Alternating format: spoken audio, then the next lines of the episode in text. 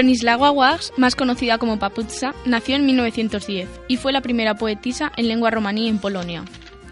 Su poesía ha sido traducida al inglés, francés, alemán y sueco, siendo actualmente un tema de investigación por el folclore y autenticidad. Su obra se compone de más de 30 poemas, entre los que se destaca su poema más largo, Lágrimas de Sangre. Los temas tratados describían su vida gitana y los grandes sufrimientos que atravesó el pueblo gitano durante la Segunda Guerra Mundial. En 1962 fue incluida en la Unión Polaca de Escritores, por su gran fortaleza y esperanza, amor por la vida y la naturaleza. Sus obras fueron publicadas por Julian Tywin, Jerzy Fikowski y otros autores más. Asimismo, algunos de los poemas que se incluyeron en 1998 en el, libro The Roads of Roma, a Pen Anthology of Easy Writers.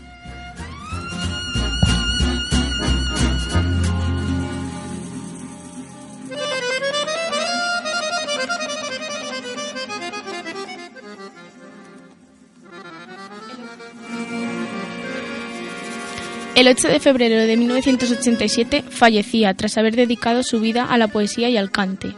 En 2013 se estrenó una película basada en su vida titulada Papuzza, dirigida por Joanna Kos-Krause y Christoph Krause.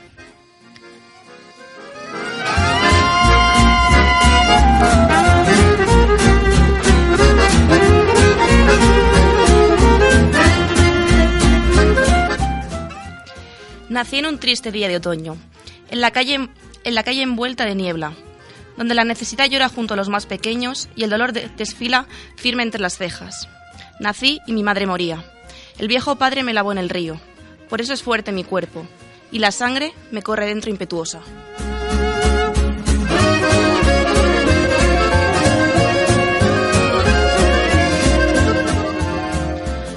Hoy tenemos el placer de tener con nosotros a Manuel Moraga. Manuel, un referente en la comunicación y en la radio española. Ha participado en diversos programas de radio, pero hoy está aquí para seguir hablando del pueblo gitano y de lo que aporta a la sociedad. Buenos días, Manuel, bienvenido. Hola, buenos días o buenas tardes ya, a estas horas. Gracias por, por contar conmigo para este programa. Y, aparte de todo eso, es que además soy, eh, bueno, daros la, enhorabuena por la iniciativa de, de vuestra radio y de, tocar este tema en la víspera del Día Internacional del Pueblo Gitano y, además me siento verdaderamente orgulloso y contento porque además yo soy de Casa Simarro, de Cuenca, y me, me parece fenomenal que haya este tipo de iniciativas en mi tierra. Muchas gracias por tus palabras y por estar hoy aquí con nosotros. Eres codirector del programa radiofónico Gitanos, Arte y Cultura Romaní, junto a Joaquín López.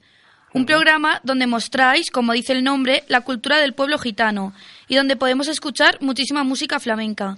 ¿Qué más nos puedes contar acerca de este programa?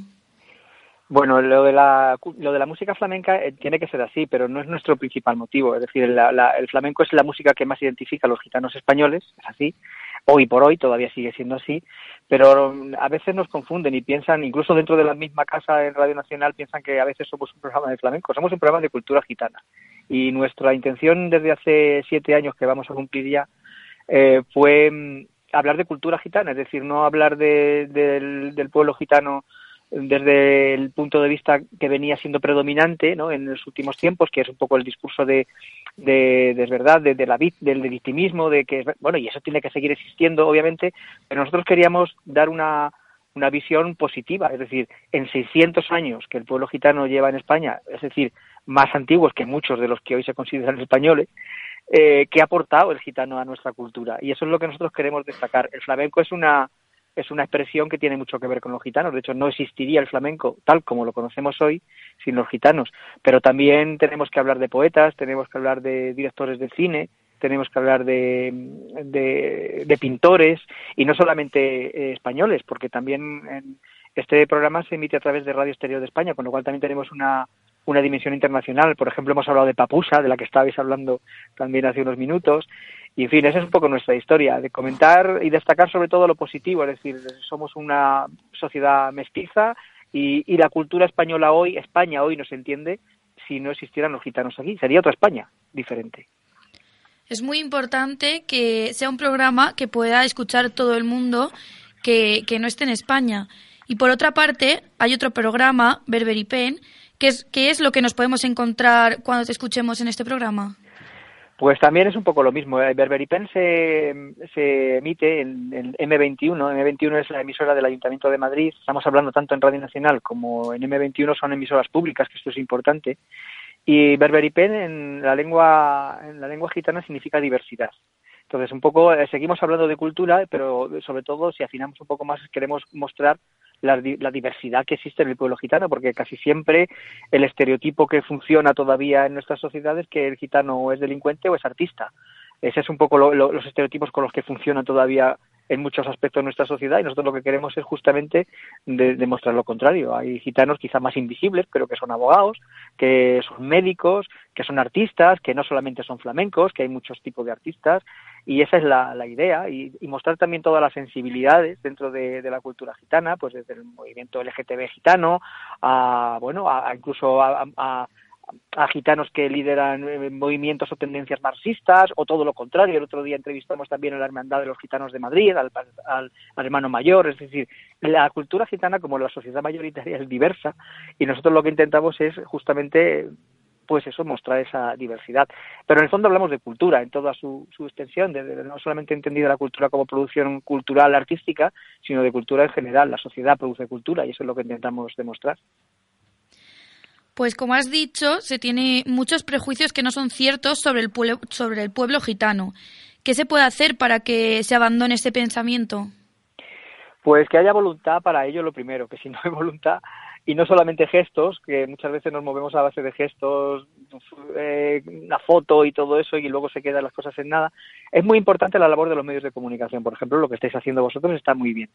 Eh, pero claro, tenemos que luchar contra, contra monstruos, digamos, ¿no? Porque luego aparecen en televisiones de gran audiencia y en prime time eh, programas como, como esto de Palabra de Gitano, quiero recordar que se llamaba, o los Gypsy King, no sé qué, y eso hace mucho más daño que, que, nada. Es decir, que se están reproduciendo los estereotipos.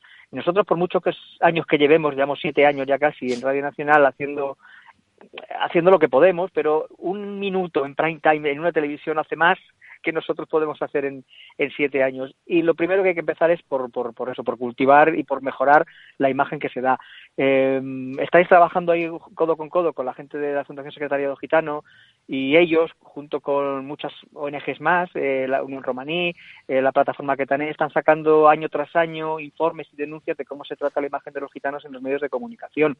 Se está denunciando, se está poniendo eh, blanco sobre negro. Es decir, ese tipo de, de acciones son muy importantes porque eh, ¿qué aporta a una noticia que se diga que fulanito que era de etnia gitana, bueno, etnia en el mejor de los casos, que muchas veces utilizar la palabra raza, que es mucho peor, ¿no? Era de etnia gitana porque ha cometido un delito. ¿Eso qué aporta a la información? Nada. Entonces, se trata, sobre todo, ya que estamos hablando de, de, de sociedad, de que los medios de comunicación, que es en lo que yo me muevo, eh, tengamos una mínima conciencia ética y profesional y utilicemos la información pues en su medida, en su justa medida.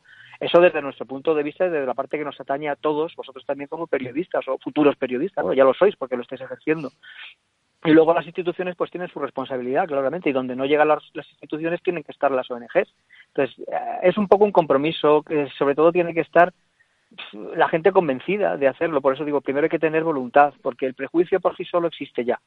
Y, y a poco que se aliente, crece. Entonces es una pelea de, de, de, muchos detalles, pero que muchos detalles unos sumados con otros, pues al final todos, más o menos en la medida de nuestras posibilidades, pues vamos a contribuir a que esa imagen que todavía existe del pueblo gitano con tanto matiz peyorativo, pues se vaya difuminando y se vea lo positivo, que es al final lo que se, de lo que se trata. Manuel, estás dedicando gran parte de tu trabajo o, todo tu trabajo en cambiar la idea que se tiene sobre los gitanos. ¿Cómo surge la idea de abrir un programa, bueno, dos programas como estos, donde todo, todo gira en torno al pueblo gitano cuando no perteneces directamente a esta cultura? ¿Cuál es el motivo? Pues mira, a ver, yo llegué a la cultura gitana por medio del flamenco. Yo soy un gran aficionado al flamenco desde hace muchos años. Y, y mi otra, mi 50% en, este, en, esta, en esta aventura eh, Joaquín López Bustamante, él sí es gitano. O sea, yo, él, nosotros nos, nos, juntamos hace bueno, unos años, eh, no sé si conocéis, hay una institución muy interesante, muy importante en España, que además es una referencia en Europa y en el mundo, que es el Instituto de Cultura Gitana. Sí. Ellos publicaban una edición impresa, una revista que se llamaba eh, Cuadernos Gitanos y Joaquín López Bustamante lo dirigía. Entonces, ¿no? Ahora creo que se está retomando otra vez. Y bueno, el asunto es que nosotros partimos de esa idea, o sea, ese fue nuestro nuestro nuestro modelo. Nosotros planteamos a Radio Nacional que queríamos hacer una revista de cultura gitana, como existe en Radio Nacional un programa sobre cultura que se llama El Ojo Crítico, pues nosotros queríamos hacer una especie de ojo crítico sobre la cultura gitana. Entonces ese fue nuestro planteamiento. Nos juntamos, eh, pensamos que ese podía ser una buena idea, se lo planteamos a a, Radio Exterior de España en aquel momento y, bueno, y como se suele decir en algo lo compró, es decir, no se les pareció. Además fue, hay que decirlo, que fue en una primera reunión, lo vieron tan claramente que no dudaron absolutamente nada, no nos dijeron lo pensaremos, nos dijeron nos parece una gran idea, somos servicio público y debemos darlo. Y, ese fue el germen. Y bueno, ahora con en M21, que es una emisora, una nueva, lleva apenas un año, un año y poco más, en antena trabajando, bueno, que la ha puesto en marcha el Ayuntamiento de Madrid, pues igual, ellos como una tienen una sensibilidad especial hacia la diversidad cultural, pues le pareció también que hablar de, de, cultura gitana entraba perfectamente en una programación dedicada a eso. Y, y hay que decir en eso, si me permites, que, que, que, los medios de comunicación tenemos un papel fundamental, pero no solo los públicos, que es, digamos, su obligación, sino también los privados. O sea, eh, antes he hablado de, creo que era cuatro la que utilizaba lo de palabra de gitano. Y bueno, entonces, o sea, los medios de comunicación no solo deben de dedicarse a hacer cuentas de resultados, que me parece muy bien que lo hagan, pero tienen que tener una mínima ética también y, ser conscientes, que lo son, del daño que hacen fomentando ese tipo de estereotipos. Lo son, son conscientes, pero les da lo mismo. Entonces, bueno, pues esa es un poco, volviendo a tu pregunta, el germen, pues simplemente hacer un programa sobre cultura gitana que no había hasta ahora en la radio española. La verdad es que se te ve muy feliz con el trabajo que haces pues y por eso nos gustaría saber qué es lo que más te ha sorprendido o te ha gustado de, la cultura gitana que, por desgracia, no conocemos la mayoría de la población. Pues mira, yo, yo lo que conocía, como te comentaba, era sobre todo el flamenco. O sea, el flamenco a mí me ha interesado siempre, del payo y el gitano. Lo que pasa es que para mí los gitanos tenían, tienen una forma de expresar el flamenco que para mí me llegaba más, ¿no? Sin, vamos, me llega igual Morente, o sea, me llega también Morente, me llega Camarón, pero había algo en la expresión gitana que de alguna manera me rascaba más el, alma, ¿no? Y a partir de ahí, pues luego he ido conociendo a un montón de, gente súper interesante, de artistas, de, profesionales, que al final, eh, al final lo que, lo que te van dando cuenta es que ellos, los gitanos, tienen una, una forma de sentir diferente, es así. Lo, hagan lo que hagan, hagan un flamenco tradicional como puede ser Farruquito o hagan un flamenco de vanguardia como puede ser Belén Maya. Hay una especie de sensibilidad que les une. Mi compañero Joaquín dice que existe una sustancia que se llama la gitanina, que todavía no se ha descubierto, pero que debe existir, y que es verdad que te...